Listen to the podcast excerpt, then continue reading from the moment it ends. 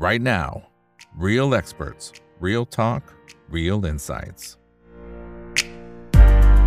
สวัสดีครับ สวัสดีเพื่อนๆนักลงทุนทุกคนนะครับ นี่คือไรนาบายอีกบรรพททุกเรื่องที่นักลงทุนต้องรู้นะครับ และสำหรับวันนี้สิ่งที่เราต้องรู้นะครับ ก็เป็นทางฝั่งต่างประเทศแล้วเดี๋ยวเชื่อมมาที่ในบ้านเราด้วยนะครับ ในต่างประเทศเองก็มี Moody's Investor Service นะครับก็เป็นสถาบันจัดอันดับความน่าเชื่อถือชื่อดังระดับโลกเนี่ยได้มีการลดอันดับเครดิตของ 10 ธนาคารพาณิชย์นะครับไซส์อาจจะไม่ได้เป็นธนาคารขนาดใหญ่นะครับ ก็เป็นขนาดกลางขนาดเล็กเพียงแต่ว่ามันก็อาจจะเป็นจุดที่เราต้องกลับมาทบทวนนะครับแล้วก็ดูเรื่องของตลาดทางฝั่งของอเมริกากันบ้างแล้วนะครับ เพราะว่าในช่วงสัปดาห์ล่าสุดเราก็จะเริ่มเห็นแรงขายออกมาเป็นระยะระยะอยู่เหมือนกัน อย่างเมื่อกี้นะครับก็มีการประกาศตัวเลขต่างเงินเฟ้อจริงๆดูจะดีขึ้นเล็กน้อยนะครับก็ยังถือว่าน้อยกว่าคาด แต่ว่านิดเดียวเท่านั้นเองนะครับตรงนี้มันจะมีนัยสำคัญอะไรอย่างไร นั่นคือสิ่งที่เราจะพูดคุยกับพี่ปองครับคุณสุกิจอุดมสิริกุลกรรมการผู้จัดการสายงานวิจัยบริษัทหลักทรัพย์ Innovest X จำกัดนะครับ สวัสดีครับพี่ปองครับผม สวัสดีครับคุณนิกครับอ่าคนไหนที่เข้ามาแล้วก็ฝากกดไลค์กดแชร์ทุกช่องทางนะครับ Facebook YouTube Twitter ขับ House ห้องโอเปร่าแชทแล้วก็ TikTok ด้วยนะครับนะคุณอัครรัตน์บอกฝนตกหรือเปล่าครับเออไม่ตกนะ แถวบ้านคุณอัครรัตน์ตกหรือเปล่าครับ ไหนลองพิมพ์มาบอกหน่อยเนาะนะครับโอเค คุณโอริโอนะครับก็บอกทักทายค่ะ ทักทายโอเคนะครับทีนี้ประเด็นที่เราจะคุยกันในช่วงแรกนี้นะครับพี่ป๋องมันเป็นเรื่องของ Moody's นะครับที่เขาลดอันดับเครดิตรวดเดียวเลยนะครับ10 ธนาคารนะฮะครับคือไอ้ก่อนหน้านี้แหละเราก็ยังกังวลกันอยู่เลยนะครับทางฝั่งของ Fitch Rating ก็มีการลดอันดับเครดิตของสหรัฐอเมริกา แต่นั่นคือในภาพใหญ่ อันนี้มันอาจจะเป็นเริ่มเป็นภาพย่อยๆลงมาไอ้ตรงเนี้ยมันเริ่มเป็นสัญญาณที่เราต้องเฝ้าระวัง หรือไม่ครับพี่บอง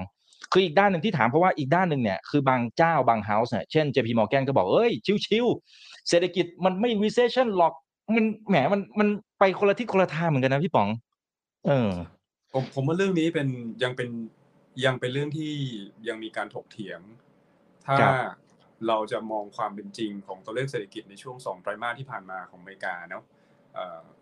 ผมคิดว่าทุกคนมองเห็นว่า ยังไม่ได้ recession แล้วก็ยังมีบางส่วนที่ดูแข็งแรงด้วยใช่ไหมครับ แต่ว่าถ้าเรามองเอ่อสัญญาณหรือมองโมเมนตัมจริง ๆ แล้วอะเศรษฐกิจมันกำลังชะลอตัวนะที่คุณอีกพูดพูดถึงเรื่อง recession เนี่ยแล้วพูดถึง Moody's เนี่ยก็ต้องบอกว่าในรายงานของ Moody's เนี่ยส่วนหนึ่งที่เอ่อเป็น assumption ของเขาเนี่ยนะก็คือเขาบอกว่ามันจะมีคำว่า mild recession นะครับก็คืออมมีอาจจะมี recession อ่อนๆนะครับในช่วงต้นปี 2024 ผมว่าตรงนี้น่าจะถือเป็นเป็น keyword หนึ่งนะที่ทุกคนน่าจะเข้าใจก่อนว่าการ downgrade ของ Moody's เนี่ยเขามีเหตุผลอะไร ซึ่งอันนี้เป็นเหตุผลหนึ่งที่เขามีการ downgrade นะครับถ้าถ้าจะให้สรุปง่ายๆ ว่าไอเหตุการณ์นี้เนี่ยมันเป็นความเสี่ยงหรือเปล่าเนี่ยผมคิดว่ามันเป็นความเสี่ยงต่อต่อเศรษฐกิจสหรัฐอ่าต้องบอกอย่างนั้นเป็นความเสี่ยงที่เหมือนกับสุขภาพเศรษฐกิจ เรียกว่าอ่อนแอลงอ่าแต่จะนำไปสู่เศรษฐกิจถดถอยหรือเปล่า ผมว่ามันก็มีองค์ประกอบตัวอื่นที่อาจจะมาช่วยก็ได้ หรืออ่าตัวนี้อาจจะทำให้มันแย่ลงหนักก็ได้นะครับ ต้องต้องเรียนคุณอีกก่อนว่า Moody's เนี่ยมีการดาวเกรด 10 ธนาคารก็จริงนะ แต่มีการเอ่อเปลี่ยนเอาลุกเนี่ย 11 ธนาคารนะอ๋อและมีครับการ under review เอาลุกอีก 6 ธนาคาร หมายความว่าถ้าเรานับรวมกันเนี่ยมันคือ 27 ธนาคาร ซึ่งเป็นธนาคารขนาดกลางเนาะไม่ใช่ธนาคารขนาดใหญ่ ซึ่งผมคิดว่าพอเป็นธนาคารขนาดกลางเนี่ยเอ่อผมว่าผมคิดว่าทุกท่านต้องทำความเข้าใจก่อนว่าธนาคารขนาดกลาง ต่างธนาคารขนาดใหญ่ยังไงใช่ไหมเอ่อแล้วเหตุผลที่ที่เกิดขึ้นจากการดาวเกรดเนี่ยส่วนหนึ่งที่ผมได้เรียนไปแล้วก็คืออาจจะเป็นการมองเรื่องเศรษฐกิจซึ่งเป็นภาพรวมนะครับอ่าแต่คราวนี้ครับผลตรงเนี้ยมันเป็นผลต่อเนื่องมาจาก วิกฤตในช่วงอ่าต้นปีเนาะเดือนมีนาเมษาที่มีวิกฤตธนาคารขนาดกลาง แล้วเขาก็เข้าไปปรับตัวปรับอะไร แต่แน่นอนวิกฤตนั้นมันสร้างผลกระทบในเชิงความเชื่อมั่นนะครับ มันทำให้มันทำให้มีผลกระทบในเรื่องของเงินฝากนะครับ คราวนี้ประเด็นอีกอันหนึ่งที่สำคัญที่มูดี้เขาพูดเนี่ยแล้วมันก็เป็นเรื่องจริงด้วยก็คือว่าเอ่อถ้าคุณอีกสังเกตเนี่ยตอนเนี้ยดอกเบี้ยของอเมริกาเนี่ยขึ้นมาเร็วใช่ไหมครับ แล้วพอดอกเบี้ยขึ้นเนี่ยมันก็ไปส่งผลทำให้ดอกเบี้ยเงิน ฝากและเงินกู้เนี่ยเขาขยับขึ้น แต่ของอเมริกาเนี่ยสำหรับพวกธนาคารบางธนาคารหรือว่าในในกลุ่มธนาคารพวกเนี้ยปรากฏว่าเขามีการปล่อยกู้เนี่ยเป็นฟิกไว้เหมือนกันอืมอ่าเพราะฉะนั้นมันแปลว่าเงินเงินกู้เนี่ยมันขึ้นแต่มันขึ้นช้า แต่แต่ว่าเงินฝากขึ้นเร็วเอ่อถ้าคิดง่ายๆ มันก็ทำให้ส่วนต่างดอกเบี้ยเนี่ยมันแคบลงใช่ไหมฮะอันนี้คือจริงเรามักจะเคยเรามักจะเคยได้ยินไอ้คำว่า inverted yield curve ใช่ไหมก็คือ บอลยูระยะยาวครับเนี่ยมันมันมันสวนทางหรือมันต่ำกว่าบอลยูระยะสั้นเนี่ยมันคือภาพคล้ายๆ กันถ้าอธิบายง่ายๆสำหรับท่านที่อ่าติดตามอ่าตลาดพันธบัตรแล้วได้ยินคำว่า inverted yield curve คล้ายๆ กันเลยก็คือว่าเอ่อพูดง่ายๆต้นทุนธนาคารเนี่ยมันสูงขึ้น แต่ว่ารายได้เขาเนี่ยมันขึ้นไม่ทันมันขึ้นช้ากว่าไม่ใช่ไม่ขึ้นนะดอกเบี้ยเขาก็ขึ้นเหมือนกันแต่มันขึ้นช้ากว่า มันก็เลย squeeze ลงมา อันนี้ก็เป็นเหตุผลหนึ่งที่สะท้อนว่าการขึ้นดอกเบี้ยของธนาคารกลางสหรัฐเนี่ยมีผลกดดันเอ่อ ผลประกอบการของธนาคาร อีกส่วนหนึ่งที่เป็นส่วนสำคัญที่สุดและเป็น character ที่ผมได้นำเรียนไปก่อนหน้านี้ว่าไอ้ธนาคารขนาดกลางเนี่ยกับธนาคารขนาดใหญ่เนี่ยอะไรมันมีความต่าง ก็ต้องบอกว่าจุดที่เหมือนกันอย่างหนึ่งของธนาคารขนาดกลางเนี่ยหรือว่าเขาเรียกว่า regional bank เนี่ยก็คือมีการปล่อยสินเชื่อในธุรกิจอสังหาริมทรัพย์เยอะ โดยเฉพาะยิ่งเนี่ยพวกอาอาคารพาณิชย์หรือว่า office building นะซึ่งปัจจุบันต้องยอมรับว่าตกต่ำลงนะครับในแง่ของราคานะราคาในล่าสุดเช็กมาเนี่ยลดลงมาแล้วประมาณ 5-6%นะครับซึ่งลดมาเร็วกว่าราคาบ้านราคาบ้านเนี่ยลดลงมาประมาณ 1.7%นะเพราะฉะนั้นสิ่งเหล่านี้ก็ต้องบอกว่ามันเป็นจุดเริ่มต้นของความเสี่ยงที่จะเกิดภาวะที่มีผลกระทบต่อธนาคาร เพราะว่าถ้าสินถ้าพูดง่ายๆสิ่งเหล่านี้ก็คือเป็นลูกหนี้เป็นสินเชื่อ ก็อาจจะเป็น NPL ก็ได้ อาจจะเป็นหนี้เสียก็ได้ มีผลขาดทุนทำให้ธนาคารมีผลประกอบการที่อ่อนแอลงใช่ไหมครับ อันนี้ก็มีผลอีกอันหนึ่งสุดท้ายละที่ผมอยากจะนำเพราะว่าจะได้เห็นภาพรวมก็คือผลต่อเนื่องจากวิกฤตในช่วงต้นปีเนี่ยครับคุณอีกมันทำให้เอ่อเงินฝากเนี่ยมันเข้าน้อยลง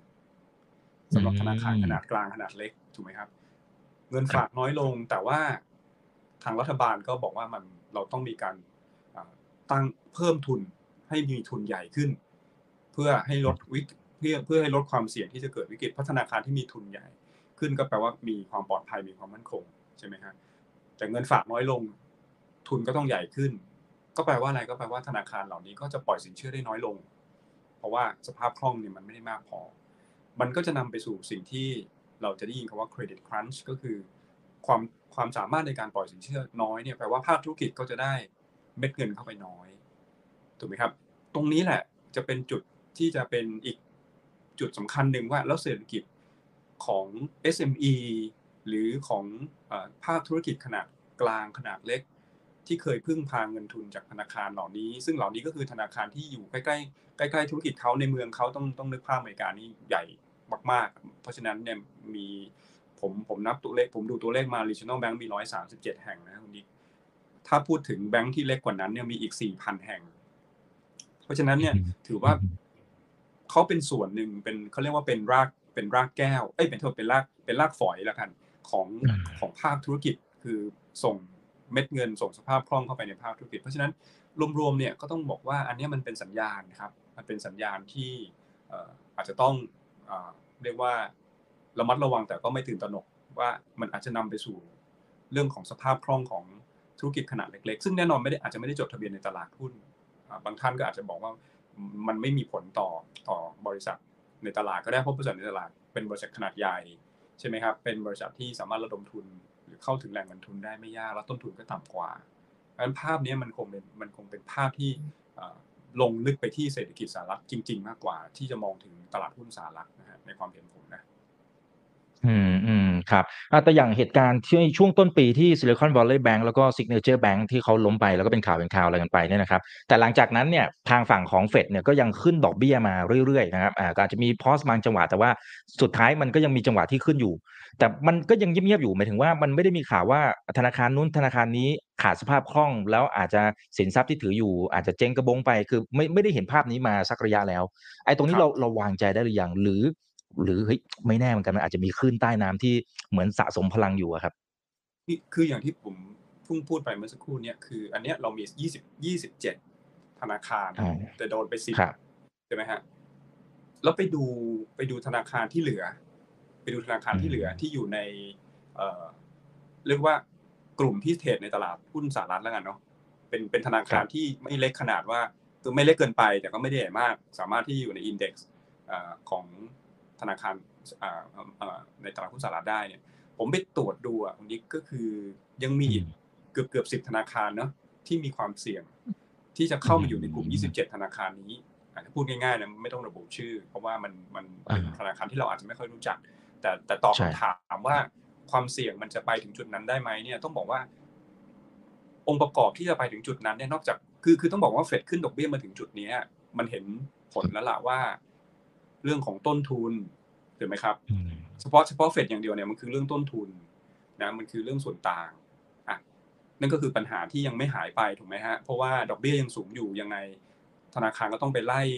ปรับดอกอะตัวของดอกเบี้ยของเงินกู้อะซึ่งแน่นอนปรับดอกเบี้ยเงินกู้ มันก็ไม่ดีกับผู้ผู้กู้ มันก็จะเป็นปัญหากลับมาอาจจะมี NPL ก็ได้ แล้วก็ condition เศรษฐกิจโดยรวมๆซึ่งส่วนหนึ่งก็ถูกผลจากเฟดด้วย ถูกไหมครับเพราะว่าที่ขึ้นดอกเบี้ยมาเร็วมากเนี่ยมันก็มีผลทำให้เศรษฐกิจโดยภาพรวมเนี่ยกระทบด้วยอะแล้วมันก็ไปกระทบเรื่องของโควิดกระทบพวกอสังหาริมทรัพย์ที่เป็นพวก commercial ด้วยมันมันก็เลยมีสองสามเหตุการณ์ที่มาสอดคล้องกัน แล้วมันก็ทำให้เกิดความเสี่ยงอันนี้ขึ้นมา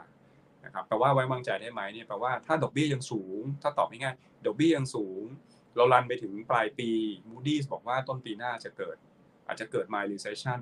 แปลว่าถ้าตอบคำถามนี้บอกไว้วางใจได้ไหมถ้าเราเชื่อ Moody Model ก็ต้องบอกว่าต้นปีหน้าเนี่ยคือจะเป็นตัววัดว่าตกลงแล้วเนี่ย มันรอดหรือไม่รอด ในเชิงของคำว่ารอดนี่หมายความว่าไม่ได้จะเกิดวิกฤตใหญ่โตอะไรนะแต่แน่นอนมันก็จะเป็นภาพที่ชะลอตัวหรือว่าอาจจะมีผลกระทบกับกลุ่มธนาคารเพิ่มเติมสำหรับธนาคารขนาดกลางขนาดเล็กก็เป็นไปได้อืมอืมครับอ่าโอเคนะครับจริงเดี๋ยววันนี้จะคุยกันหลายประเด็นนะครับ เดี๋ยวเอาอันนี้อีกนิดนึงนะครับ คือการที่ Moody's มีการลดอันดับ กับ 10 ธนาคารตรงนี้เนี่ยไอ้สิธนาคารตรงนี้ต้นทุนทางการเงินต่างๆเขาจะขยบขึ้นเลยไหมฮะจากจากผลตรงนี้แล้วสุดท้าย ไอ้ตรงนี้แหละ มันก็อาจจะเป็นอีกหนึ่งปัจจัยที่ทำให้เนี่ยสิธนาคารตรงนี้อาจจะมีปัญหาแล้ว ไม่แน่ใจว่าในภาพใหญ่มันจะนำไปสู่การลดอันดับเครดิต เหมือนที่ Fitch Rating เขาไปลดในภาพใหญ่ของอเมริกาหรือเปล่า หรือคนละเรื่องกันไม่เกี่ยวกันครับ คือ Fitch เนี่ย Fitch เนี่ยที่เขาลดมาจริงๆแล้วมันก็คล้ายๆปี 2011 ที่ S&P เนี่ย ลด credit rating ของรัฐบาลเนาะอันนี้เป็นเป็นเรื่อง government bond ซึ่งถ้าถ้าครับจำได้ตอนนั้นเป็นครั้งแรกในประวัติศาสตร์ที่ที่ถูกลดเครดิตนะถามว่าเหตุผลของการลดเครดิตส่วนใหญ่เนี่ยมันเป็นเรื่องของ budget มันเป็นเรื่องต่อเนื่องจาก debt ceiling ที่มีการขยับเพดานนึกออกไหมครับ ถ้าพอจำได้รอบนี้ก็เหมือนกัน ถ้าสังเกตคือการลดอันดับเครดิตของของอเมริกาเราเนี่ยมันเกิดมาจากหลังจากมีการขยับเพดานหนี้นะครับ ถ้าเราไปดูวันนี้จะเห็นว่า ตัวของการขาดดุลงบประมาณสหรัฐเนี่ยอยู่ที่ประมาณเกือบ6%ของ GDP นะ เป็นตัวเลขที่ค่อนข้างวีคซึ่งมันก็เป็นตัวเลขที่ค่อนข้างที่จะบอกว่าเกินกว่าสิ่งที่ triple triple A rating เนี่ย deserve ที่จะได้รับนึกออกไหมครับ หรือว่าตัวหนี้ต่อ GDP เนี่ยมันก็สูง 120%นี่ประมาณ 120%ของ GDP อย่างนี้เป็นต้น คือพูดง่ายๆคือมันเกินขอบเขตของ rating กับ triple A ที่จะได้รับแล้ว ก็คือต้องต้องลดลงมา เพราะเขาเขามีสูตรในการคำนวณนะครับอันนี้ว่าเหนี้ต่อ GDP เท่าไหร่บัตเอ่อการขาดดุลการคลังต่อ GDP เท่าไหร่ควรได้สกอร์เท่าไหร่ควรได้ rating เท่าไหร่เขามีเขามีสูตรคำนวณอยู่เพราะฉะนั้นเวลามันเกินไปเขาก็ปรับเขาก็ปรับตัว rating ลงมานะแต่ถามว่า rating ตรงนั้นมันจะมีผลไหมมันก็อาจจะต้องบอกว่าสิ่งที่เกิดขึ้นกับธนาคารมันก็มีผลต่อภาพรวมเศรษฐกิจถ้ามันไปทำให้ GDP แย่ลงก็เป็นไปได้ เพราะว่านี่มันก็ยังเท่าเดิม อ่าอันนี้แต่ต้องบอกว่ามันก็เป็น develop หรือมันเป็นความเอ่อสัมพันธ์ที่ก็มีระยะเวลาพอสมควรนะมันก็อาจจะไม่ได้เป็นเอ่อระยะเวลาที่ที่จะทำให้มันเกิดผลใกล้ขนาดนั้น แต่ถามว่ามีส่วนที่จะเชื่อมต่อกันไหมเนี่ยผมก็มองว่ามันก็คงไปเชื่อมต่อกับ GDP แหละ เพราะทั้งหมดเนี่ยมันก็คำนวณจากสัดส่วนของ GDP แหละนะครับ ครับ อ่า โอเค อ่า อันนี้ของอเมริกานะครับ เดี๋ยวเราไล่ต่างประเทศอีกสักหนึ่งประเทศคือทางฝั่งของจีนก่อนแล้วเดี๋ยวมาที่ไทยนะครับ คืออย่างจีนเนี่ย ประกาศตัวเลขระยะหลังโอ้โหพี่ป๋องทำไมแหมตัวเลขเห็นแล้วก็เสียวๆเหมือนกันนะนะตัวเลขการส่งออกการนำเข้า GDP การบริโภค แถมไม่รู้จะเงินฝืดหรือเปล่า นะพี่ป๋องเริ่มมีคนกังวลไหมพูดแล้วสำหรับอ่าใช่ครับมันเริ่มมันเริ่มมีสัญญาณกันว่า CPI เมื่อวานเมื่อเมื่อวันสองวันที่ผ่านมาประกาศออกมาก็ติดลบลงมาเล็กน้อยนะฮะครับอืมกังวลไหมผมผมคิดว่าจริง ๆ เรากังวลมาสักพักแล้ว ต้องเรียนอย่างนี้กังวลมาสักพักแล้วคือเราจริง ๆ ผมผมเชื่อว่าทุกคน เฝ้าจีนและลุ้นกับการเปิดประเทศของจีน แต่ว่าเราเห็นสัญญาณมาสักสามเดือนแล้วว่าจริงๆ แล้วการเปิดประเทศเนี่ยไม่ได้ทำให้เศรษฐกิจเนี่ยเติบโตได้อย่างที่ควรจะเป็นหรืออย่างที่คาดการณ์นะครับ เพราะฉะนั้นต้องต้องบอกว่าเศรษฐกิจจีนตอนเนี้ยอย่างที่คุณอีกพูดตัวเลขหลาย ๆ ตัวเนี่ยทำเรียกว่านิวโลแล้วกันเนาะก็คือต่ำสุดในรอบปีในหลาย ๆ ตัวเลยนะ เงินเฟ้อนี่จริงๆ ก็กลายเป็นลดลงมาต่ำมากเหมือนกัน จะจะเกิดภาวะเงินฝืดหรือเปล่า ซึ่งผมอาจจะอาจจะพูดว่าเร็วไป แต่ว่าแน่นอนมันเป็นสัญญาณว่าเอ่อเรื่องของกำลังซื้อเนี่ยมันมันเรียกว่าความต้องการเนี่ยมันหายไปดีกว่า ไม่ไม่งั้นเนี่ยตัวของกำลังซื้อที่มากมันจะไม่ทำให้ราคามันลงมาอันนี้ก็อาจจะเป็นเหตุผลหนึ่งงั้นเพราะฉะนั้นต้องบอกว่าจีนเนี่ยถ้ามาถามว่าน่าเป็นห่วงไหมต้องบอกว่า น่าเป็นห่วงแต่ต้องเข้าใจ แต่ต้องเข้าใจจีนก่อนว่าตอนนี้จีนอยู่ตรงไหน ซึ่งถ้าคุณอีกสังเกตเห็นก็คือเศรษฐกิจชะลอตัว มาตรการกระตุ้นออกมาเป็นระยะ แต่ยังไม่ฟื้น แปลว่าเรายังไม่ถึงจุดต่ำสุดของเศรษฐกิจถูกไหมครับ เพราะถ้าเศรษฐกิจอยู่ในจุดต่ำสุด หรือใกล้จะฟื้นแล้วเนี่ย มาตรการมันควรจะต้อง มันควรจะต้องน้อยลงละตอนนี้มาตรการยังมากันเต็ม แล้วก็ยังมีการคาดการณ์ต่อไปอีกอย่างน้อยระยะสั้น ๆ ในปีนี้ยังมองเห็นว่าจะมีมาตรการเข้ามาอีก อันนี้จะเป็นจุดสำคัญที่ทำให้มองว่าจีนเองเนี่ยยังยังเรียกว่ายังไม่ผ่านจุดที่ที่ที่อันตราย แต่ว่าต้องต้องบอกก่อนจีนอยู่ในสภาพชะลอตัวแต่เศรษฐกิจก็โตประมาณ5%นะไม่ไม่ได้เป็นไม่ได้เป็นเศรษฐกิจที่จะถดถอยไปเหมือนช่วงโควิด แต่สิ่งที่ผมว่าเรามองจีนเนี่ยเราอาจจะบอกว่าเรามองจีนที่ตัวเลข6%นั่นคือจีนที่ควรจะเป็น แต่พอจีน5%เนี่ย ก็อาจจะไม่ใช่จีนที่น่าสนใจเหมือนในอดีต อันนี้อันนี้ถ้าพูดในเชิงของความคาดหวังเนี่ยต้องเรียนว่าผิดหวังและอาจจะทำให้การเข้าไปลงทุนในจีน risk reward ของจีนอาจจะไม่คุ้มในสถานะของการเติบโตประมาณนี้นะครับ มองต่อไปข้างหน้าเนี่ยต้องบอกว่าอันนี้ผมว่าน่าห่วงกว่าตอนปีนี้อีก เพราะว่าดูคอนเซนแซสประมาณการ GDP ของจีนในปีถัดไปเนี่ยดูเหมือนจะลดลงทุกปีนะ คือจากนี้คือจากปีนี้5เนี่ยปีถัดไปถัดไปเนี่ยไม่ได้ตัวเลขที่เพิ่มขึ้นนะเป็นตัวเลขที่ลดลง เพราะฉะนั้นผมว่าเรื่องนี้ยังยาวสำหรับการการเฝ้าติดตามเรื่องจีน แล้วก็เรื่องผลของมาตรการจีนว่าจะดึงให้เศรษฐกิจกลับมาเติบโตในระดับที่เป็นเป้าหมายที่รัฐบาลก็อยากเห็นหรือเปล่านะครับ อืม ครับ แต่อย่างวันสองวันนี้ดูเหมือนจะมีอสังหาจีนอยู่เจ้าหนึ่งอะครับ ผมก็ออกเสียงไม่ค่อยถูกเหมือนกันนะครับ ที่ผิดนัดชำระหนี้ไปนะฮะไอ้ตรงนี้คือมันก็ มันก็หายไปสักระยะหนึ่ง หายจากหน้าข่าวไปสักระยะหนึ่ง หลังจากที่สองสามปีก่อนหน้านี้ก็ โอ้โหเป็นเรื่องราวใหญ่โตมากไอ้ตรงนี้มัน มันมีอะไรที่กำลังจะปะทุขึ้นมา แล้วสุดท้ายอาจจะ อาจจะเป็นตัวทริกเกอร์ที่ไปฉุด ไอ้ที่พี่ป๋องบอกเอ้ย มันลงมา มันยัง ถือว่ายังสูงอยู่นะ แต่ว่าไอ้ตรงนี้หรือเปล่า ที่มันอยู่ใต้พรมอยู่ครับ คือ ผมคิดว่าเรื่องเรื่องเรื่องอสังหาริมทรัพย์เนี่ยเป็นปัญหาใต้พรมแน่นอนและเป็นมานาน เพราะว่ามันเป็นขนาดที่ใหญ่แล้วมันเป็นคือคือต้องเรียนให้เข้าใจง่ายๆ คืออสังหาริมทรัพย์เนี่ยก็คือตัวที่ทำให้จีนโตในอดีตถูกไหมครับ การลงทุนของของรัฐบาลการออกการปล่อยสินเชื่อการทำอะไรก็แล้วแต่มันไปมันไปสร้าง GDP ในอดีต แต่พอการสร้างตัว supply ที่มันเยอะเกินไปแล้ว demand มันไม่มีมันก็กลับมาสร้างปัญหาในปัจจุบัน เพราะมันก็ต้องไป clear ไป clear ปัญหาเก่าๆ นะแล้วอสังหาเองเนี่ยมันก็เป็นอุปสรรคในการกระตุ้นเศรษฐกิจ เพราะว่าลดดอกเบี้ยมากก็ไม่ได้อาฉีดเงินมากก็ไม่ได้ มันก็จะเกิดการ speculate เข้าไปในตลาดอสังหาของจีนซึ่งมันอ่อนไหวมากมันรวดเร็วมาก มันก็เลยกลายเป็นมันก็เลยกลายเป็นอะไรครับ เป็นเรื่องที่กลืนไม่เข้าคายไม่ออกเหมือนกันว่าเอ๊ะจะกระตุ้นยังไงดี จะลดดอกเบี้ยขนาดไหน จะอัดสภาพคล่องขนาดไหนแล้วก็ทำให้อสังหาเนี่ยมันไม่ได้อยู่ในจุดที่เรียกว่ากลับมาเป็นปัญหา ที่คุณอีฟบอกเนี่ยผมคิดว่าสิ่งที่ผมมองนะวันนี้คือ รัฐบาลจีนคงพยายามที่จะ manage ตัวหนี้ของอสังหาเนี่ยให้มันผิดนัดชำระที่ไม่กระทบกับวงกว้างพูดอย่างนี้ดีกว่า เพราะเพราะเพราะว่าก็ต้องเรียนตรงๆว่าในในในประสบการณ์ผมที่เห็นจีน manage เรื่องเหล่านี้เขาจะใช้สูตรของจีนก็ว่าได้คือมันไม่เป็นผลในเชิงทั้งระบบ มันจะเกิดขึ้นกับบางบริษัท หรือบางกลุ่ม แล้วก็บางช่วงเวลา นะครับเพราะฉะนั้นอาจจะไม่ได้คล้ายๆในอเมริกาหรือในยุโรป ซึ่งพอเวลามันมีวิกฤตลักษณะแบบนี้มันเป็นวิกฤตที่มาเก็ตจะเข้าไปเรียกว่าเข้าไปเกี่ยวข้องแล้วมันมีผลในเชิงในเชิงผลกระทบในวงกว้างและรวดเร็วนะครับสำหรับจีนเองก็ก็อาจจะต้องพูดตรงๆว่าเราคงไม่เชื่อร้อย แต่ก็ยังเชื่อว่าวิธีการจัดการเดิมๆของจีน ก็คงจะอยู่ในลักษณะที่เรียกว่าเราจะเห็นภาพนี้ไปเรื่อยๆ แต่ผลที่กลับมากับเศรษฐกิจ ที่เห็นแบบลดลงทันที หรือว่าเกิดวิกฤตทันทีทันใดเนี่ยอาจจะไม่เห็นแต่ว่า ภาพนี้คุณนิกมันมันจะเป็นภาพอย่างที่ผมเรียนนะคือ มันจะชะลอลงไปเรื่อยๆ มันก็จะทำให้เขาอ่อนแอลงไปเรื่อยๆ มันมันมันจะไม่ใช่ภาพที่บอกว่าเออเดี๋ยวเราหวังว่าเดี๋ยวโคตรหน้าจีนจะฟื้นมันมันจะพูดไม่ได้เลยเพราะมันไม่มีหลักฐานมันไม่มีเหตุผลที่จะพูดแบบนั้นในช่วงนี้ อืมครับ อ่า โอเคนะครับ อ่า นั่นคือทางฝั่งของต่างประเทศนะครับ คุณหนูนะฮะ บอกว่าสวัสดีค่ะ พี่สุกิจชอบฟังมุมมองจากพี่มาก ๆ เลยนะคะ นะแล้วก็คุณอารีนาแหละครับ คุณอารีนาบอกว่า หน้าวิทยากรนี่เหมือนคุณเคนธีรเดชเลยนะครับอ่าโอเคครับ ตัวจริงตัวจริงหล่อมากครับนะครับ โอเคอ่าทีนี้มาดูในบ้านเรากันบ้างในเมื่อทางฝั่งของต่างประเทศก็ก็ดูจะชะลอลงมาหน่อย ซึ่งจีนกับอเมริกาจริงๆก็เป็นคู่ค้าที่สำคัญของบ้านเราด้วยนะครับ แล้วในบ้านเราเองเนี่ยอือหือแหมวุ่นวายเหลือเกินนะจากเดือนที่แล้วที่เราคุยกันนะพี่ป๋องนี่ยังครับเขายังตั้งรัฐบาลไม่ได้เลยอะนะผ่านมาเดือนยังไงฮะโอ้โหนี่เราเราจะยังไหวไหมครับเนี่ยในในภาพรวมของทั้งเศรษฐกิจ แล้วเราจะหาไอเดียในการลงทุนในเดือนนี้ยังไงครับ คือคือเดือนนี้ต้องบอกว่าผมจะแบ่ง ผมจะแบ่ง คือคือเดี๋ยวเราเราเอาการเมืองไว้ก่อน แต่ถ้าผมแบ่งเดือนเนี้ยซึ่งตอนนี้ก็มาวันที่สิบแล้วเนี่ย ผมว่าช่วงนี้ครับ เป็นช่วงของผลประกอบการเนาะเพราะฉะนั้นอ่าผมคิดใช่ว่าครับ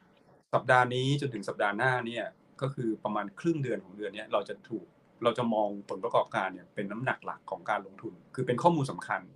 แล้วถ้าสังเกตคือตลาดก็ไม่ค่อยได้ไปไหน เพราะว่าปัจจัยการเมืองเนี่ยเป็นตัว cap upside ใช่ไหมฮะแต่ว่าในระดับของการ rotate เงิน หรือการเก็งกำไรหรือการเคลื่อนไหวของราคาหุ้นเนี่ยก็ต้องยอมรับว่าผลประกอบการเนี่ยเป็นตัวชี้นำได้นะครับดังนั้นการลงทุนในในช่วงนี้จนถึงประมาณกลางเดือนเนี่ยผลผลประกอบการก็คงจะเป็นตัวหลักที่มีผล แต่ว่าสิ่งที่ดีก็คือว่า การที่ผลประกอบการออกมาครบแล้วเนี่ยมันก็จะเห็นอนาคตว่าแล้วไตรมาสถัดไป หรือแนวโน้มที่ออกมาดีแล้วดีต่อเนี่ยมีหรือเปล่าอันนี้ก็จะเป็นธีมการลงทุนสำคัญในช่วงนี้ ซึ่งผมผมคิดว่าเป็นธีมที่ปลอดภัยที่สุดละก็คือเราเลือกจากผลประกอบการครึ่งปี แล้วเรามองไปครึ่งปี หรือมองไปควอเตอร์หนึ่งก็จะเห็นได้ว่าหุ้นกลุ่มไหนเนี่ยที่น่าสนใจและมีความเสี่ยงต่ำนะซึ่งเดี๋ยวผมค่อยช่วยเรียนให้ฟังแล้วกันอันนี้ เราเป็นไอเดียก่อนว่า ตอนนี้คือผลประกอบการจะเป็นเรื่องสำคัญอันนี้ถ้าเรา move ไปในครึ่งหลังของเดือนเนี่ย ผมก็เชื่อว่าพอผลประกอบการประกาศครึ่งหลังเนี่ย ของเดือนเนี้ยก็จะเป็นเรื่องเงินปันผลเพราะครึ่งปีแรกเนี่ยก็จะมีการประกาศผลประกอบการ แล้วก็มีการประกาศเงินปันผล เพราะฉะนั้นหุ้นที่มีหุ้นที่จ่ายเงินปันผลกลางปีเนี่ย เราจะเริ่มเห็นการขึ้นเครื่องหมาย นะครับ ซึ่งก็เรียน XD ท่านผู้ชมว่าอ่าเข้าไปติดตามดูนะฮะหุ้นที่เราถืออยู่หรือว่าหุ้นที่เราสนใจอาจจะเอ่อมีการจ่ายปันผล ซึ่งวันนี้ก็มีหุ้นสองสามบริษัทที่ยิวอาจจะเกินสองสองเปอร์เซ็นสามเปอร์เซ็นสำหรับครึ่งปีสำหรับรอบนี้ที่จะจ่ายก็ก็จะมีเหมือนกันนะครับอันนี้เป็นอันที่สองที่คิดว่าในช่วงครึ่งปีหลังเออครึ่งเดือนหลังของของของเดือนเนี้ยน่าจะมีน้ำหนักมากหน่อยนะครับ เรื่องที่สามเนี่ย อันนี้กลับไปการเมืองละ ต้องกลับไปการเมืองอ่าครับนะครับ ต้องต้องถามเอ่อมุมมองคุณอีกด้วยในฐานะของคนที่ตามเรื่องนี้แล้วคุยกับเอ่อผู้ที่มีความรู้เรื่องการเมืองเยอะๆว่า ครึ่งหลังเราพอจะมีโอกาสเอ่อจัดตั้งรัฐบาลได้ไหมนะครับอ่าซึ่งซึ่งซึ่งก็เราสองคนคงไม่ทราบ แต่เราก็คิดว่าให้เวลาอีกครึ่งเดือนก็เป็นเรื่องที่ต้องต้องรอแล้วไปลุ้นเอานะครับ เพราะว่าเข้าใจว่าสัปดาห์หน้าถ้าไม่มีอะไรผิดก็อาจจะอยู่ในช่วงสัปดาห์หน้าที่จะมีการ โหวตนะแต่อันนี้เป็นข่าวที่ยังไม่ไม่ไม่ไม่แน่ยังไม่ confirm นะฮะแต่ว่าแน่นอนพอพ้นไปอีกเนี่ยอ่าก็อาจจะเป็นเรื่องนี้ที่ต้องกลับมาลุ้นกันนะครับ มีข้อสังเกตหนึ่งตอนนี้ที่อาจจะมาสอดคล้องกับเรื่องการเมือง ถ้าสมมุติว่าการเมืองสามารถที่จะสดใสได้เนี่ยก็คงเป็นเรื่องฟันโฟครับคุณดิเพราะว่าเราเริ่มเห็นนะตอนนี้ว่ามีเงินไหลกลับมาที่ตลาดเอ่อตลาดเกิดใหม่นะครับ แต่วันนี้ที่ที่ผมมานำเรียนเนี่ยต้องต้องบอกว่าผมยังไม่ยืนยันว่านี่คือเงินที่ไหลเข้ามา อย่างต่อเนื่อง เพราะว่าที่ออกไปเนี่ยออกไปอย่างต่อเนื่อง และออกไปในปริมาณที่มาก การไหลกลับเนี่ยอาจจะเป็นจุดเริ่มต้นของการไหลกลับ แต่ยังไม่มั่นใจว่าจะเป็นการไหลกลับต่อเนื่องหรือเปล่าเพราะนั้นเดี๋ยวขอตามต่ออีกสักระยะหนึ่งแต่มีสัญญาณที่เป็นบวกขึ้นก็คือเริ่มมีเงินไหลกลับเข้ามา หรือว่ามีการขายที่ลดลง มีการขายที่ลดลงนะครับแล้วรอบนี้เนี่ยผมคิดว่าหุ้นไทยเองเนี่ยเราอยู่ในจุดที่เรียกว่าดาวไซด์เนี่ยไม่ค่อยสูง เพราะว่า หนึ่งคือแรงขายเนี่ยมีเยอะแล้วอาจจะไม่ได้จำเป็นต้องขายเพิ่ม เพราะฉะนั้นตอนวกกลับเนี่ยเราอาจจะได้เม็ดเงินกลับเข้ามาได้ ข้อที่หนึ่งข้อที่สองเนี่ยช่วงที่เราโดนขายในช่วงครึ่งปีแรก หรือว่าต้นปีเนี่ยเงินส่วนใหญ่เนี่ยจะไปตลาดเอเชียเหนือใช่ไหมฮะคือจะไปตลาด คือพูดง่ายไปไปลงทุนในพวกหุ้นเทคโนโลยีนะครับหรือว่าจะไปเมืองจีนด้วยอะไรด้วย พอมารอบนี้เนี่ยผมคิดว่า valuation ของตลาดเอเชียเหนือหรือหุ้นที่เป็นเทคโนโลยีเนี่ยไม่ได้เป็น valuation ที่ถูกเหมือนเดิมเราต้องยอมรับว่าหุ้นพวกนี้ขึ้นมาแบบ30%ใน valuation เรียกว่าปิดแกลคำว่าถูกไปแล้ว ที่เหลือก็ต้องไปลุ้นผลประกอบการแล้วนั้นเพราะฉะนั้นผมว่าวันนี้เราเราอยู่ในตลาดที่ valuation เรากับเพื่อนบ้านเนี่ยคุณภาพเทียบราคาเนี่ยผมว่าพอสูสีนะพอสูสีที่จะมีเม็ดเงินไหลกลับเข้ามาได้บ้างนะครับ อาจจะไม่ได้บอกว่าเราเด่นกว่า เพื่อนบ้านขนาดนั้น แต่ว่าเราก็อยู่ในจุดที่เรียกว่าที่ผ่านมาเราก็ย่ำแย่พอสมควรเพราะฉะนั้นผมว่าเรื่องฟันฟลอกับเรื่องการเมืองมีโอกาสไปด้วยกันได้ดี ถ้าถ้าหมายถึงว่ามีโอกาสที่ฟันฟลอจะเข้ามาได้ดีขึ้น ถ้าปัจจัยการเมืองเนี่ยมีสัญญาณที่ดีขึ้นนะครับ ซึ่งอันนี้ก็ต้องย้ำว่าเราสังคนก็ตามอยู่นะครับ สังเกตตอนนี้เนี่ยถ้าจะขยายความเรื่องฟันฟลอเนี่ยก็จะเห็นเลยว่าตอนนี้เม็ดเงินที่ ที่เข้ามาเนี่ยตอนนี้จะเข้ามาที่กลุ่มของธนาคารแล้วก็พลังงาน ที่ไหลกลับเข้ามา ที่วกกลับเข้ามารอบเนี้ยสังเกต ต้นทางเนี่ยต้นน้ำเนี่ย จะเป็นธนาคารและพลังงานท่านท่านท่านผู้ชมลองสังเกตดูว่าช่วงนี้หุ้นธนาคารเริ่มขึ้นใช่ไหมหุ้นพลังงานเริ่มขึ้นใช่ไหมนะครับสองกลุ่มนี้ก็น่าสนใจละในมุมถ้าเราจะเชื่อเรื่องของฟันโฟไหลกลับนะครับ ผมจะย้ำหุ้นของพลังงานนิดหนึ่งตรงที่ว่าตอนนี้ถ้าเราดูผลประกอบการครึ่งปีแรกเนี่ยต้องบอกว่าเป็นจุดที่ต่ำละเพราะครึ่งหลังเนี่ยภาพของกลุ่มพลังงานเนี่ยจะดีกว่าครึ่งแรก อันนี้คือภาพที่อยากจะเรียน เพราะฉะนั้นน้ำหนักของการลงทุนในหุ้นพลังงานเนี่ยในช่วงครึ่งหลังเนี่ยมีโอกาสเหมือนกันที่จะกลับขึ้นมาโดดเด่นนะถ้าเกิดมีฟันโฟกลับเข้ามา ก็อาจจะมีจังหวะของการเรียกว่าเล่นรอบได้นะครับ แต่ว่ายังไงก็ตามเนี่ยเรื่อง recession ก็ยังเป็นยาขมสำหรับ น้ำมันอยู่ดี ถ้าเกิดมีสัญญาณ recession มาเมื่อไหร่เนี่ยหุ้นราคาน้ำมันก็คงจะกลับลงมา แต่ว่าในวันนี้เนี่ยสัญญาณนั้นยังไม่ได้ไม่ได้รุนแรงอะไร ก็อาจจะเป็นโอกาสสำหรับการฟื้นตัวของพวกหุ้นพลังงานด้วยนะอันนี้ก็คงคงเป็นเอ่อเป็นสองสาเรื่องที่ผมคิดว่าเป็นเรื่องใหญ่ ๆ ที่ที่อยากจะเรียนอีกแล้วกันว่า เดือนนี้เราควรจะเทรดยังไงนะครับ อืมอืม ครับอ่าอย่างอย่างกลุ่มแรกเนี่ยที่ผลประกอบการจริงๆ ก็ใกล้ใกล้จะหมดแล้วครับ วันรู้สึกจะวันที่สิบห้าก็อีกประมาณสักอีกไม่กี่วันนะครับ แต่ว่าโอ้โหวันสองวันนี้ออกออกมาเยอะมาก ผมก็ไล่ดูไม่ทันเหมือนกันนะครับ เท่าที่พี่ป๋องดูภายในทีมเนี่ยตอนนี้มันเห็นกลุ่มไหนที่เอ้ยแหมแนวโน้มอาจจะยังถือว่ามีโอกาสไปต่อได้โมเมนตัมดีครับอืมครับ ก็ตอนนี้ครับที่ที่ผมเลือกมานะเดี๋ยวขออนุญาตดูนิดนึง หรืออาจจะเป็นอีกนัยยะก็ได้ว่ากลุ่มที่ถูกลงโทษมากเกินไปอะครับ แล้วมันอาจจะเป็นโอกาสก็ได้นะครับ คือ ผมว่าถ้าไฮไลท์เลยนะ ถ้าไฮไลท์เลยนะ คือ เอ่อผมว่ากลุ่มการแพทย์ กลุ่มการแพทย์เนี่ย ถ้าเราดูงบ เราดูงบของครึ่งแรกของปีนี้จะดูจะดูไม่ดีเลย จะรู้สึกว่าเป็นผลประกอบการที่ลดลงแรง แล้วถ้าเรามองแค่จุดเนี้ย เราจะรู้สึกว่า โหไม่น่าลงทุนเลยเพราะผลประกอบการลดลงแรงใช่ไหมฮะแต่ถ้าเราไปดูให้ลึกๆ เราจะเห็นว่าจริงๆแล้วไอการที่ผลประกอบการในครึ่งแรกมันลดลงลงลดลงเยอะเนี่ยเพราะว่าปีที่แล้วเนี่ยครึ่งแรกเนี่ยไฮเบสมากๆ คือเป็นเป็นผลประกอบการที่สูงเรียกว่าสูงกว่าปกติแล้วกัน สูงกว่าค่าเฉลี่ยแล้วกัน แต่ขณะที่ครึ่งปีหลังของปีที่แล้วเนี่ยผลประกอบการเนี่ยไม่ได้สูงเหมือนครึ่งปีแรกพูดง่ายๆเพราะฉะนั้นถ้าเทียบเปอร์เซ็นต์ year on year เนี่ยครึ่งหลังจะเป็นครึ่งที่สวยละสำหรับงบของกลุ่มการแพทย์ นะครับกลุ่มโรงพยาบาลและการพูดง่ายๆนะครับเพราะกลุ่มนี้ก็จะเป็นกลุ่มหนึ่งที่ผมคิดว่า เอาจริง ๆ เราเราถ้าเราดูโครงสร้างธุรกิจเราดูทุกเรื่องเนี่ยเราก็คงจะรู้แหละว่าจริง ๆ แล้วเป็นกลุ่มเป็นกลุ่มที่มีความปลอดภัย ในเชิงธุรกิจอยู่แล้ว แต่ว่าเราไปเจอจังหวะของความผิดปกติของกำไร ซึ่งมันมีผลจากเรื่องโควิดด้วยอะไรด้วยช่วงนั้นใช่ไหมฮะก็กำไรก็จะมีการแกว่งแกว่งขึ้นขึ้นลงลงแต่ว่าหลังจากเนี้ยก็คงจะเริ่ม smooth ขึ้น แล้วก็เรื่องของการเข้ามาของผู้ ที่ใช้บริการจากต่างชาติก็คงจะเข้ามาตามจังหวะของเรียกว่านักท่องเที่ยวหรืออะไรต่างๆนะครับ เพราะฉะนั้นกลุ่มการแพทย์นี่ก็คงจะเป็นกลุ่มแรกๆที่ผมอยากจะไฮไลท์เพราะว่าเห็นว่าที่คุณนิกถามพอดีเลยว่าโดนทำโทษมากเกินไป ผมคิดว่ากลุ่มการแพทย์นี่ก็จะเป็นกลุ่มที่น่าสนใจนะครับกลุ่มที่ดูแล้วเนี่ยจะมีเอาลุกที่ดีเนี่ยในช่วงในช่วงจากนี้ไปเนี่ยก็คงจะเป็นธนาคาร เป็นพลังงาน เป็นกลุ่มชิ้นส่วนยานยนต์ นะครับ กลุ่มขนส่ง กลุ่มท่องเที่ยว เหล่านี้จะเป็นกลุ่มที่เราจะเห็น หรือเราจะคาดหวังว่าผลประกอบการในช่วงไตรมาสที่3ไตรมาสที่4เนี่ยจะฟื้นตัวจะดีต่อนะครับ เพราะฉะนั้นจะเป็นเกาะกำบังสำคัญนะที่ไม่ว่าตลาดจะเจอสถานการณ์อะไรเนี่ยหุ้นเหล่านี้ก็ถือว่าในเชิงปัจจัยพื้นฐานเนี่ยก็ไม่ได้ไม่ได้มีความน่ากังวลมาก เพราะว่าผลประกอบการยังอยู่ในทิศทางที่ดีนะครับ เพราะฉะนั้น ผมไล่สรุปก็คือกลุ่มการแพทย์กลุ่มธนาคารกลุ่มพลังงานนะครับ กลุ่มยานยนต์ กลุ่มท่องเที่ยวกลุ่มขนส่งเนี่ยจะเป็นอยู่ในหมวดของกลุ่ม top ๆนะครับที่มีโอกาสที่ผลประกอบการจะจะจะฟื้นตัวได้นะครับถ้าจะแถมอีกกลุ่มหนึ่งซึ่งจริง ๆ จะเป็นกลุ่มอิเล็กทรอนิกส์เพราะว่าจริง ๆ อันนี้จะเป็นอาจจะเป็นกลุ่มที่ไม่ได้อยู่ในประเทศที่พูดมาเมื่อสักครู่นี้ส่วนใหญ่ก็จะจะเป็นจะเป็นหุ้น domestic นะยกเว้นพลังงานยกเว้น auto หรือว่ายานยนต์ก็อาจจะเกี่ยวกับโลก แต่ว่ากลุ่มอิเล็กทรอนิกส์เนี่ยก็ต้องบอกว่าทั่วโลกก็กำลังมีการฟื้นตัว เช่นเดียวกันนะครับ แล้วก็เรื่องความต้องการใช้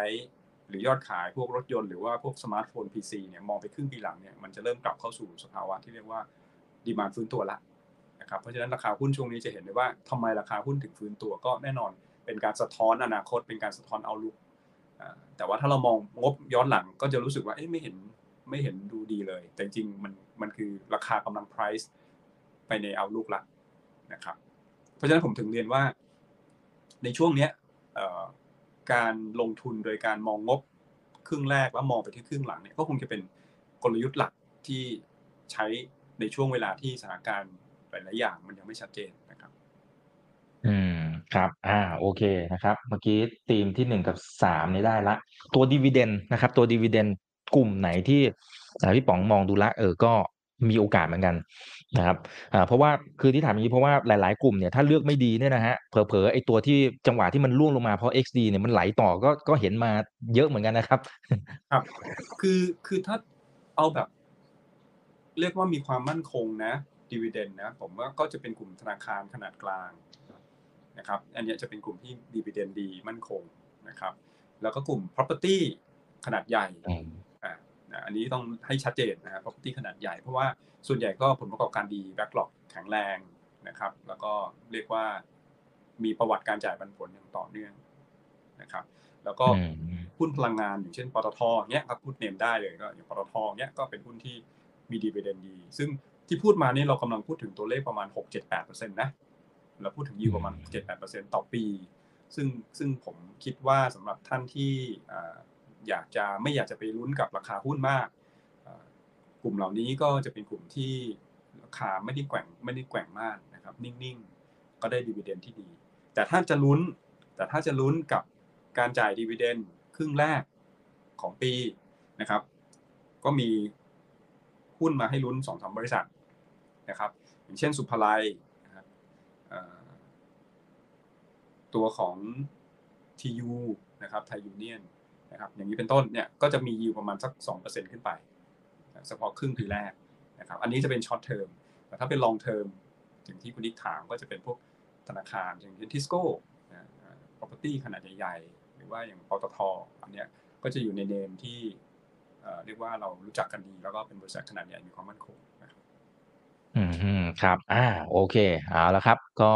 วันนี้คุยกันพอสมควรแล้วนะครับ ก็ขอบคุณทุกท่านที่เข้ามารับชมกันด้วยนะครับ คุณเอขอบคุณนะคะ อ่า คุณน้ำพึ่งขอบคุณด้วยนะคะ ที่มาแบ่งปันมุมมองไอเดียในการลงทุนดี ๆ นะครับ อ่า ส่วนครั้งหน้าเดี๋ยวจะเป็นเรื่องไหนอย่างไรนะครับ เดี๋ยวรอติดตามกันด้วย วันนี้ขอบคุณพี่ป๋องมากๆเลยนะครับ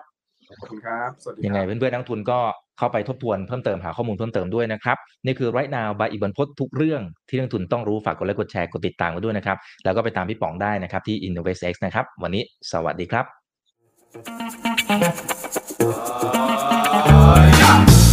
ถ้าชื่นชอบคอนเทนต์แบบนี้อย่าลืมกดติดตามช่องทางอื่นๆด้วยนะครับ ไม่ว่าจะเป็น Facebook, YouTube, Line Official, Instagram และ Twitter จะได้ไม่พลาดการวิเคราะห์และมุมมองเศรษฐกิจ และการลงทุนดีๆ แบบนี้ครับ อย่าลืมนะครับว่าเริ่มต้นวันนี้ดีที่สุด ขอให้ทุกท่านโชคดี และมีอิสรภาพในการใช้ชีวิต ผมอีกบรรพธนาเพิ่มสุขครับ